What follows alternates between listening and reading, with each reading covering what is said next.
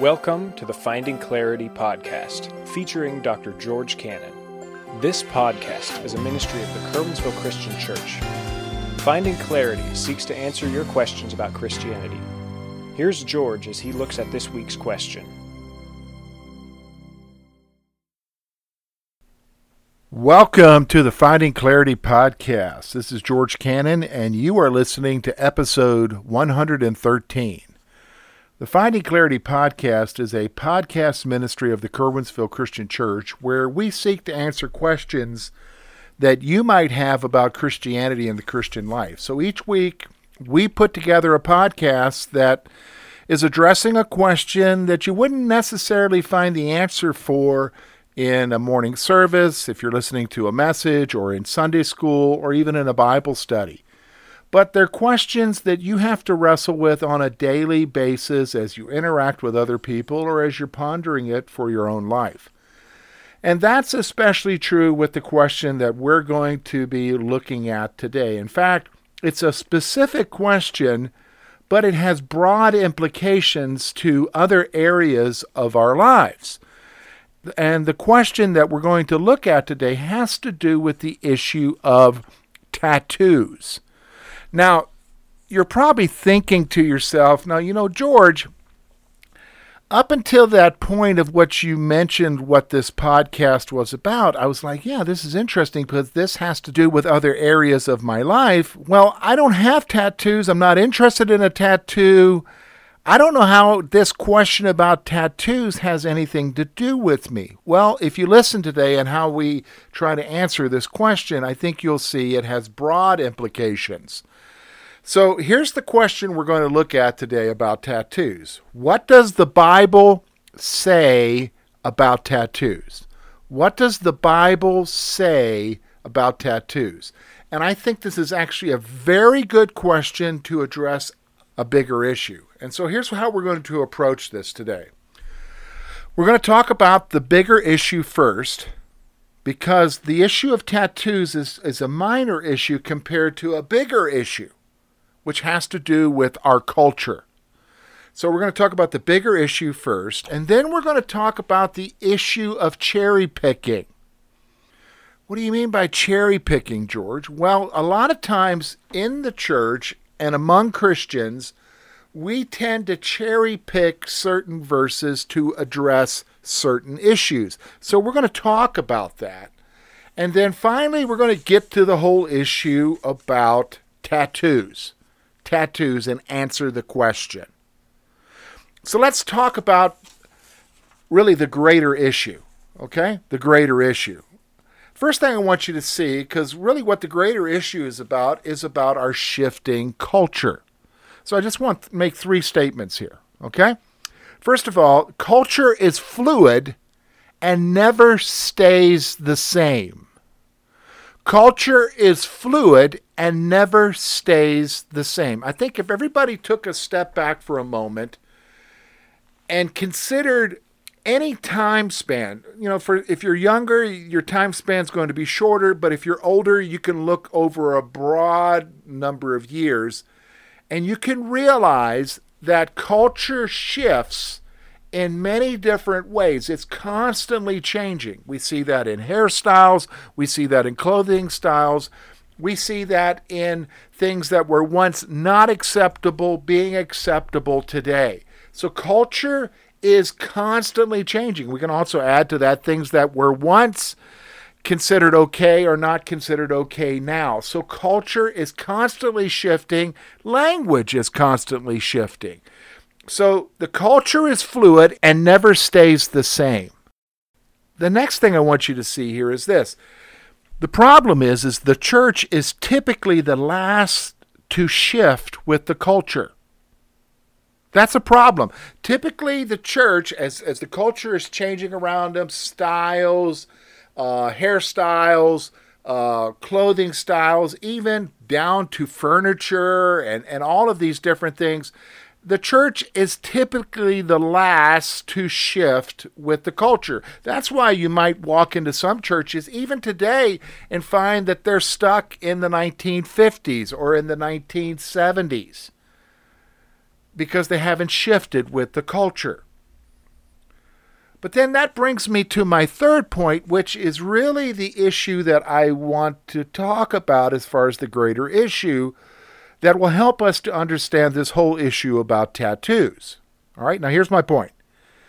We tend to place our cultural preferences on par with the scripture.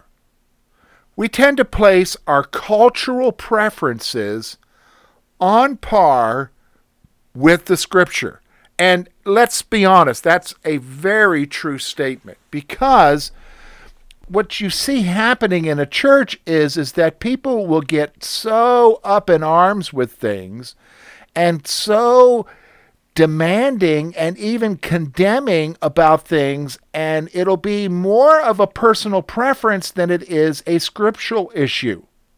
So for instance, music music continues to be a war within the church, some preferring the hymns over the modern contemporary sound, and they make it a scriptural biblical issue when in fact it's not that at all. It's actually a pragmatic issue that has to do with the preference of the people in that congregation. But some people equate their preference to being extreme and that it's biblical and you're going against God about it. We see that with regards to clothing, we see that with regards to a lot of different issues. And the problem is is because we don't shift with the culture, we think that our cultural preference is the standard, a biblical standard, when in fact it isn't. So, what happens though is when you make your cultural preference on par with the scripture, you've got to find some sort of biblical support. Well, that brings us to the whole issue of cherry picking, and that's what we're going to talk about now. The issue of cherry picking scripture. So, again, I want to make three points here. So, here's the first one Christians will point to scripture to support their preferences. Christians will point to Scripture to support their preferences. And you see that often. And, and, and, I'll give you a list of scriptures that are often pointed to with regards to issues, and especially like even with regards to issues like with the issue of tattoos. So you'll hear these following scriptures mentioned James 4 4. Adulterers and adulteresses do you not know that friendship with the world is enmity with God? Whoever therefore wants to be a friend of the world makes himself an enemy of God. You'll hear that one. Romans chapter 12, verse 2. And do not be conformed to this world, but be transformed by the renewing of your mind, that you may prove what is the good and acceptable and perfect will of God. And then almost always you're going to have somebody quote 1 Thessalonians chapter 5 verse 22. Abstain from every form of evil. In fact, this is the verse that is often used to talk about how we need to avoid the appearance of evil. You've ever heard that statement before? We shouldn't do that because it has the appearance of evil and they point to this verse from Thessalonians. Now, what is used here is, first of all, I'm not going to talk about the validity of these passage. I'm going to talk about how they're used, and they're used to support someone's preference. Used to support someone's preference. And sometimes scriptures are used out of context, and we'll talk about that in a moment, to support a preference. So I think years ago, during the segregationist days, Southern Christians would often refer to other scriptures to support the whole issue of segregation. And during the Civil War period, they would use the scriptures to support slavery. Now, that's an extreme, but it points to a tendency that we don't like the shifting of culture, and our preferences are on par with the scripture. So, here's my second point. I've kind of alluded to it already we tend to label anything that doesn't fit our cultural preferences as evil. We tend to label anything that doesn't fit our cultural preferences as evil. And if you think about some of the things that we are get so bent out of shape about, like for instance music. styles of music are oftentimes referred to as evil. Well, it's actually an issue of preference. Preference. We, we often use scriptures in order to justify our preferences, and they don't have anything to do with the issues because we've equated our preference with scripture, and that's a problem. That's a problem. And so here's the difficulty, and I'll refer to these other verses here in a moment. These cherry picked verses tend to be vague, general, and out of context. They tend to be vague, general, and out of context. What do you mean by that? Well, all right, let's take a look at these verses. James 4 4, he's talking about adulterer and adulteresses. Do you not know friendship is the with the world is enmity with God? That is a general statement of a general attitude of someone who is not walking with God, but has embraced the world's values and thinking to the rejection of God. That's what he's talking about there. And if you're wanting to be so into the world to the neglect of God, that's wrong. Okay? Then we come to Romans chapter 12, verse 2. Do not be conformed to this world, but be transformed by the renewing of your mind. Again, that's talking about the whole issue in general of you, again, living in this world, succumbing to the to the preferences of this world, this anti-God world, and not allowing God's word to transform you from the inside out. And when you allow that transformation to take place, then you're able to prove what is the good and acceptable will of God. And then 1 Thessalonians chapter 5 verse 22 again it's specifically talking about something but it's in a general sense. Think about this. If you look at the context of chapter 5. Specifically, if you go back up to verse 15, it says this See that no man renders evil for evil to anyone, but pursue what is good both for yourself. Verse 16, rejoice always. Verse 17, pray without ceasing. Verse 18, in everything give thanks, for this is the will of God in Christ Jesus. Verse 19, don't quench the spirit. Verse 20, do not despise prophecies. Verse 21, test all things, hold fast to what is good. And then verse 22, abstain from every form of evil. What is that talking about here? Specifically, he's talking about the things that you need to be doing in your Christian life. And notice this is right after he talks about quenching the spirit, he tells you to abstain from evil. This is specifically talking about sin abstaining from sin because it quenches the spirit in your life.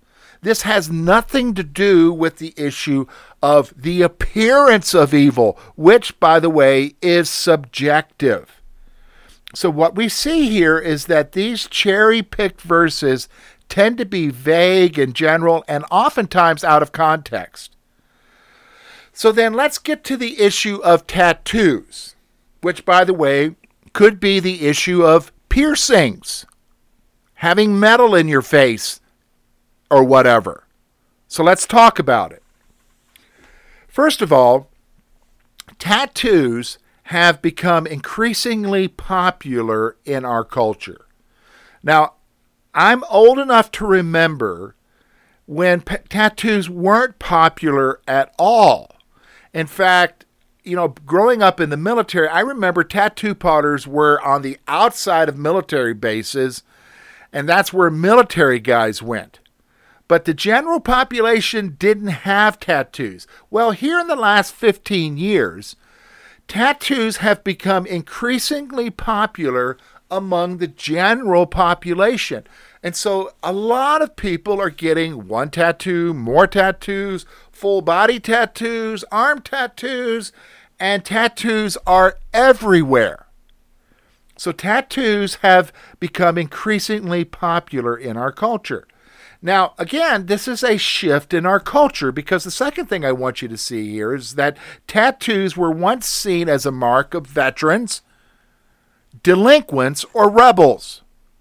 So if you talked about somebody who had a tattoo, you would probably wonder okay, were they in the military or they're on the fringe of society? Either they would be seen as rebellious or delinquent, and that's where tattoos were. However, we live in an age now where tattoos are pretty common among people of all classes, not just the fringe, but in all areas of society, people are having tattoos.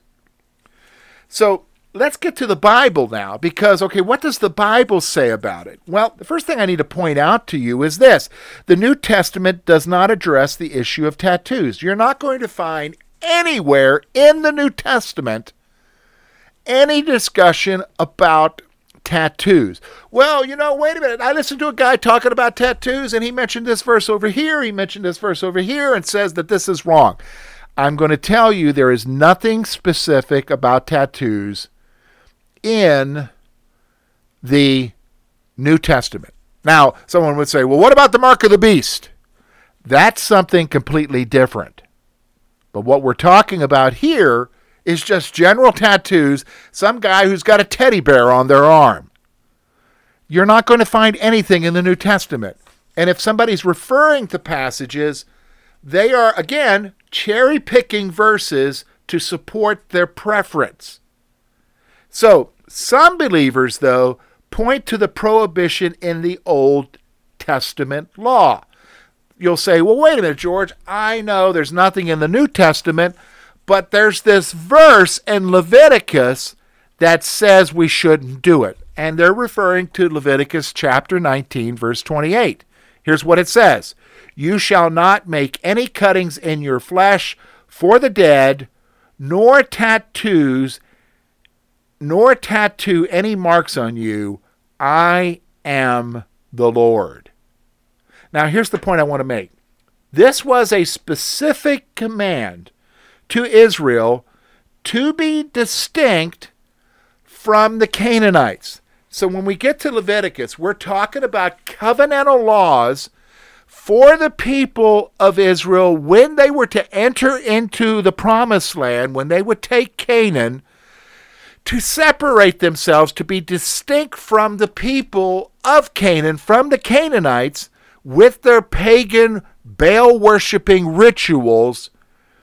But their focus was to be totally distinct from them in every area of their life. In fact, that's why we have the dietary laws. They were to have a dietary laws that would make them distinct from the other cultures. Here, they were to be distinct in this whole issue of marking up their bodies, which the Canaanites did. They would mark up their bodies for the dead, and they would have tattoos for whatever ritual purpose. And this was a command for Israel to be distinct from the Gentile nations. So that brings me to my final point here. Like most parts of the law, believers are not bound to keep it. Like most parts of the law, believers are not bound to keep it. What do you mean by that, George? Well, what I'm saying is is like other areas of the law, you and I are not bound by that. We've been set free from the law through Christ because there's no way to keep the law. So, in reality, tattoos, as we are seeing them expressed in our culture today, is not a biblical issue. It's a preferential issue. And it really comes down to the issue of liberty whether somebody has liberty to have one or not. It's not an issue of evil because that's subjective. Someone could say, Well, I don't like the way that tattoo looks. It looks evil. I understand that, but that's not a biblical issue, nor is it restricted. So, I guess what I'm trying to say is the Bible says very little about whether or not somebody should have a tattoo. It's really an issue of preference. But the bigger issue is how we place our preferences, our cultural preferences, on par with the scripture, and then we dictate to others how they need to live by that preference. That, my friends, ultimately, are you ready for this? Is legalism. And that brings bondage to people in their relationship with Christ. Something to think about. Finding Clarity podcast, again, just an opportunity to answer questions that you might have about Christianity and the Christian life. You say, George, how can we get questions to you? Well, there are several ways that you can do that. If you're a part of our church here at the Curwensville Christian Church, we would simply encourage you to just come up and ask a question of me anytime or throw a question in the offering plate. I'll get it. You can go to Facebook at facebook.com slash finding clarity podcast. Like the page so that you can keep up with what's happening on the podcast, but also use the page to direct message us or write on our wall with your question. We'll look at answering it here on the podcast. You can also contact us through our church webpage, curwensvillechristian.org. Simply go to the contact section, fill out the form. You can put your question in there, and we'll get it here, and we'll see about answering it. Next week, we're going to look at another very practical question that you and I maybe have wrestled with, but is out there that we need to address, and it has to do with Satan and our lives. And so here's the question we're going to look at next week Can Satan read our minds? Can Satan read our minds? That's what we're going to look at next week. I hope you'll be listening. Until then, take care.